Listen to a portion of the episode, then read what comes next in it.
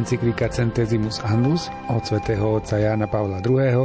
je dokument, ktorý na pokračovanie čítame v relácii Výber z pápežských encyklík. Táto encyklika, aj keď už má viac ako 30 rokov, funguje ako akýsi most medzi skúsenosťou cirkvy s totalitnými ideológiami 20. storočia a dneškom. Či už ide o otázky sekularizmu, náboženskej slobody, ekonomickej krízy, migráciu, ekológiu, Forma, akou sa na tieto problémy pozerá svätý Otec, je podnetná na uvažovanie aj dnes. Reláciu Výber z pápežských encyklík pripravujú Miroslav Kolbašský, Anton Fabián, Jaroslav Fabián a Martin Ďurčo.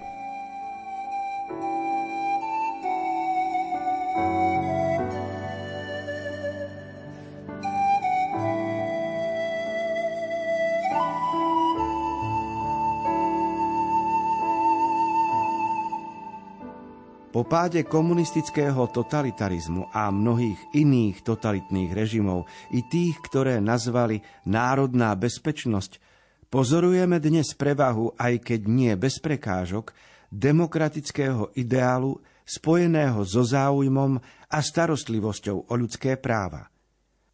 Práve preto národy, ktoré reformujú svoj vnútorný poriadok, musia s výslovným uznávaním týchto práv položiť dôveryhodné a pevné základy demokracie.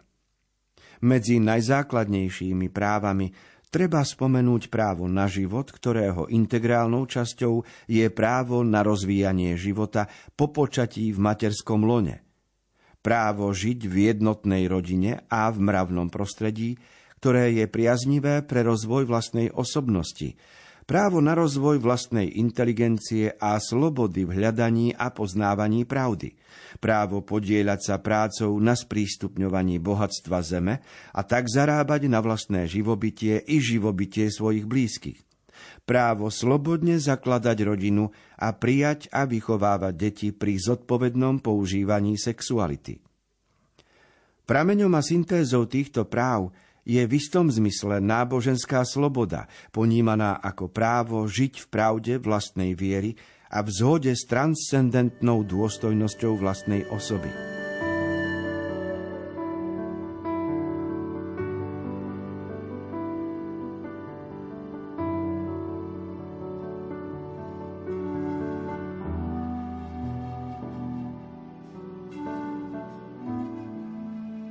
Ak by sme demokraciu rozmenili na drobné, tak e, zistíme, že ide o katalóg určitých práv, ktoré Jan Pavol II pomenoval presne, hoci katalóg ľudských práv bol pomenovaný už aj v encyklike pápeža Jána 23. v 60. rokoch minulého storočia, predtým v Organizácii spojených národov po druhej svetovej vojne a predtým tie ľudské práva boli pomenované už za osvietencov počas francúzskej revolúcie, čiže sme až v roku 1789. To znamená, že, že ten katalóg ľudských práv sa čím ďalej tým viac jasnejšie formuje a kryštalizuje. A Jan Pavol II spomína 5 skutočností. Prvá je právo na život od počatia po smrť. Druhé základné právo je žiť v jednotnej rodine, ktorá by bola priaznivá pre rozvoj. Tretie e, dôležité právo je rozvoj vlastnej inteligencie. Štvrté právo mať prácu a zarábať si. A piaté právo je slobodne zakladať rodinu, prijať a vychovať deti.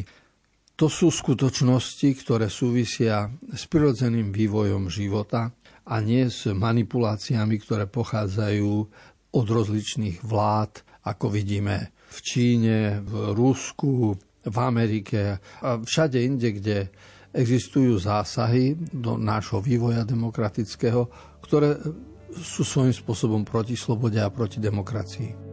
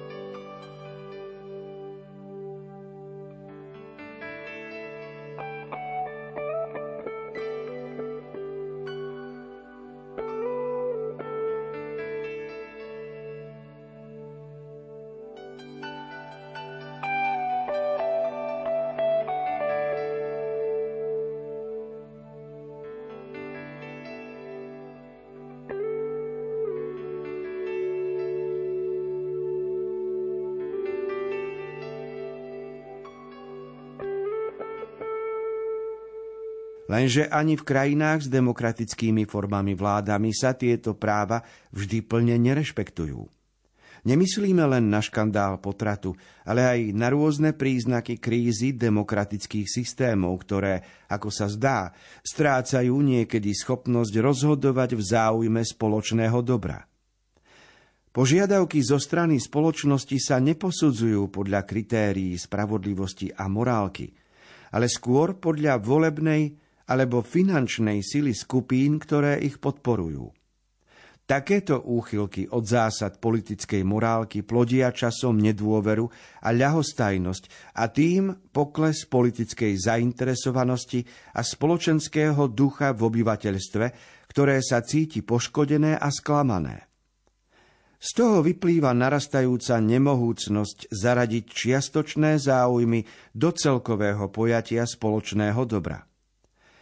Ono nie je jednoduchým súhrnom čiastočných dobier – Spoločné dobro znamená ich ohodnotenie a zoradenie na základe spravodlivej hierarchie hodnôt a napokon na základe jasného chápania dôstojnosti a práv ľudskej osoby.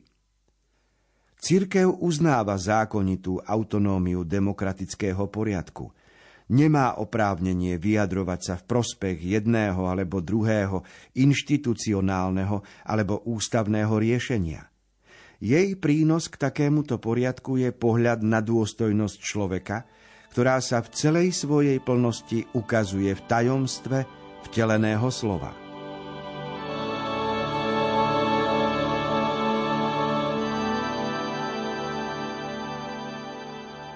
Minulom storočí sa veľmi e, rozvinulo a používalo slovo sekularizácia, zosvedčenie, s tým sa chce vyjadriť aj autonomia, pretože určité ľudské javy a určité skutočnosti sa odtrhli od cirkvy, respektíve nemusí cirkev spravovať všetko a viesť všetko, ako to bolo v časoch stredoveku, kedy cirkev predstavovala aj štátnu moc a teda zodpovedala za to, aby bola obrana, aby bolo zdravotníctvo nejaké, aby bola charita, aby, bola, aby bol poriadok, súdnictvo. Čiže kto má moc, má zároveň aj, aj zodpovednosť.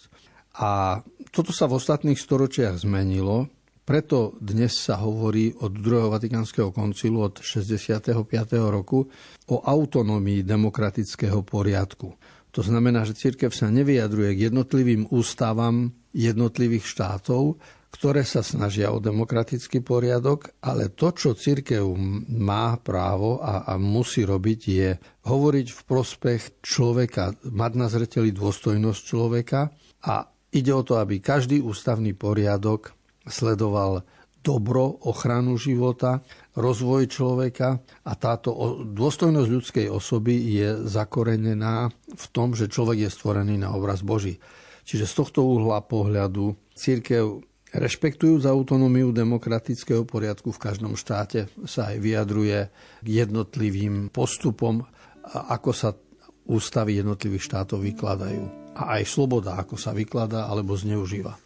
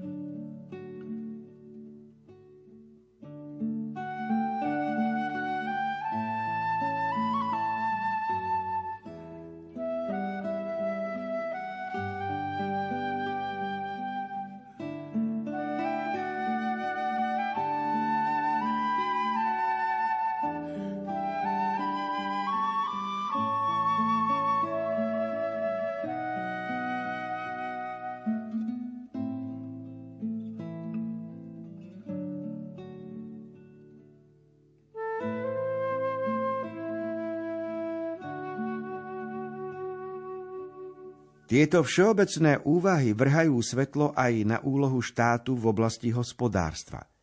Hospodárska činnosť, najmä trhové hospodárstvo, sa nemôže vyvíjať v nejakom inštitucionálnom, právnom a politickom váku.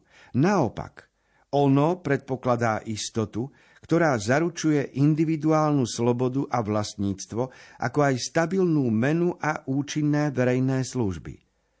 Preto hlavnou úlohou štátu je zaručiť túto istotu, aby ten, čo pracuje a vyrába, mohol využívať plody svojej práce a bol motivovaný vykonávať svoju prácu efektívne a poctivo.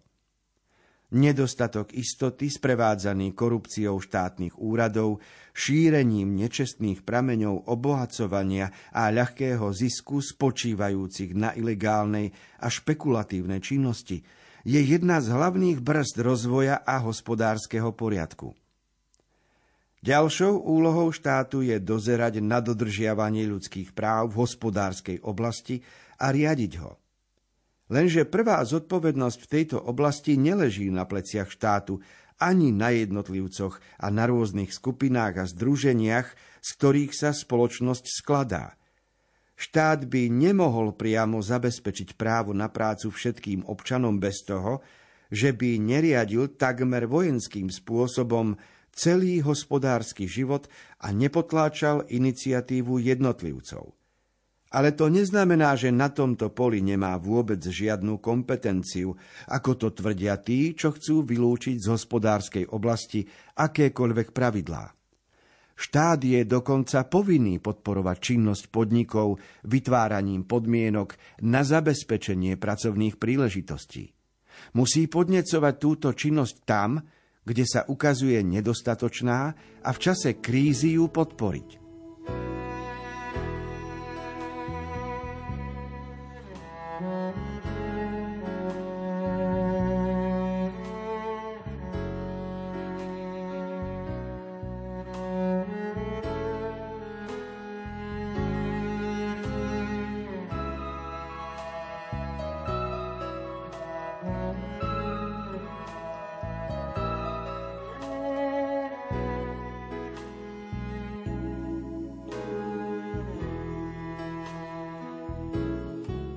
Štát má ďalej právo zasiahnuť, ak osobitné situácie vyvolané monopolmi hatia a zdržujú vývoj.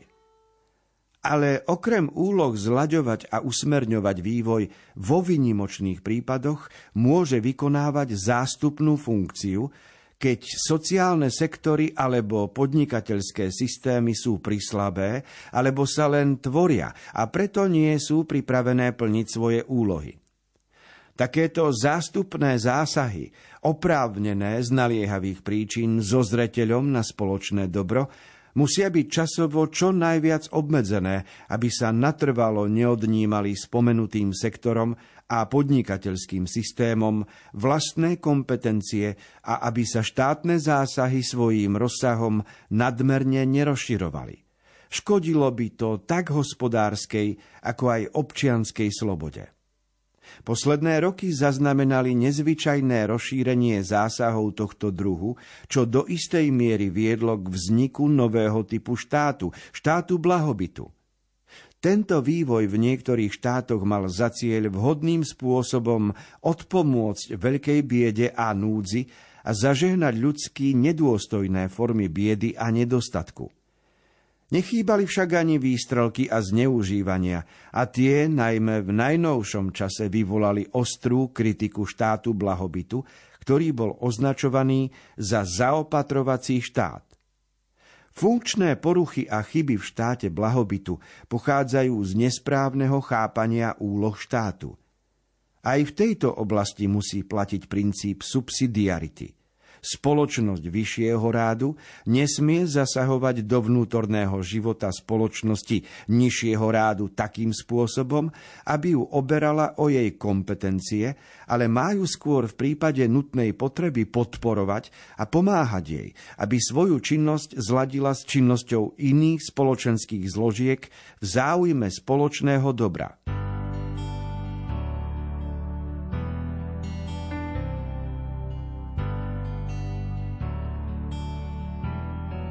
Pri spomínaní úloh štátu sa nemôže zabudnúť ani na to, že niekedy má vláda v štáte zástupnú úlohu, čiže zasiahne, ale má to byť iba dočasné. My to dnes... Je zvláštne, že tieto slova boli napísané v roku 1990. Ešte nebolo ani chýru, ani slichu o tom, že príde energetická kríza o tom, ako zdražuje plyn, elektrika a tak ďalej.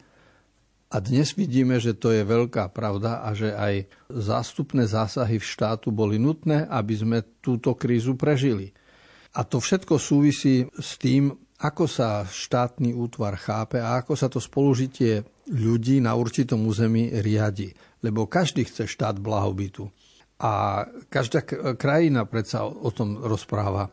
Lenže niekedy sa to môže zvrtnúť na zaopatrovací štát, ako hovorí Jan Pavol II, v tom zmysle, že začína vládnuť totalita a tá, ten zaopatrovací systém nemá dlhú životnosť.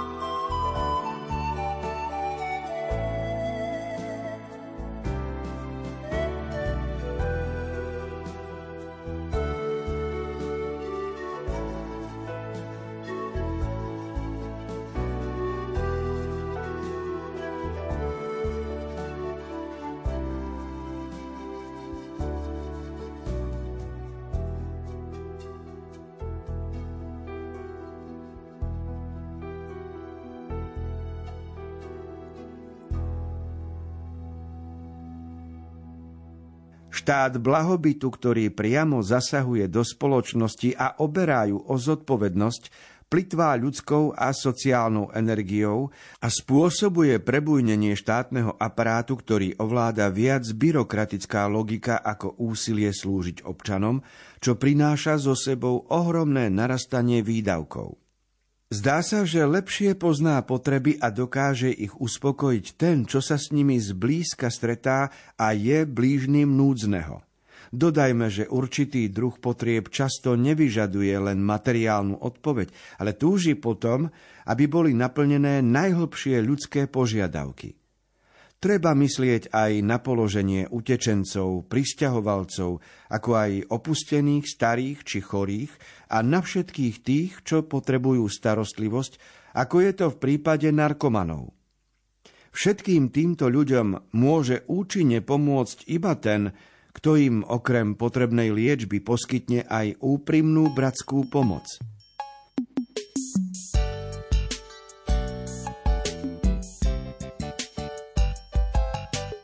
V rámci zaopatrovacieho štátu sa spomínajú aj skupiny ľudí, ktoré sociálne určité výhody majú a tam je to veľmi diferencované. Jednak vidíme, že sociálny poriadok, sociálne zabezpečenie v každom štáte je iné, dôchodkový systém je v každom štáte iný. Systém zdravotníctva a školstva, to, hoci máme Úniu Európsku, ale e, vidíme aj rozdiely. A preto je veľmi dôležité to, čo spomína Jan Pavol II v encyklike v 48. článku, že tí, ktorí sú núdzni, zasluhujú si a potrebujú určitú pomoc zo strany štátu, najmä ak ide o utečencov, alebo pristahovalcov, alebo ľudí opustených, starých alebo chorých, alebo ľudí, ktorí prepadli drogám, tak e, samozrejme, že vy, pomoc tu byť musí, ale je otázka výšky pomoci a potom aj určitá ľudská stránka, čiže tomu človeku treba pomôcť nielen dávkami, aj spôsobom, ako sa on znovu dostane a zaradí do spoločnosti. To starodávne príslovie, že nestačí dať rybu, ale treba naučiť človeka loviť. Minúty určené relácii Výber z pápežských encyklík sme pre dnešok naplnili. Milí poslucháči, ďakujeme vám za pozornosť, ktorú ste venovali ďalšej z častí čítaní venovaných encyklike Centesimus Annus od svätého otca Jána Pavla II. Ďalšie pokračovanie nás čaká opäť o týždeň.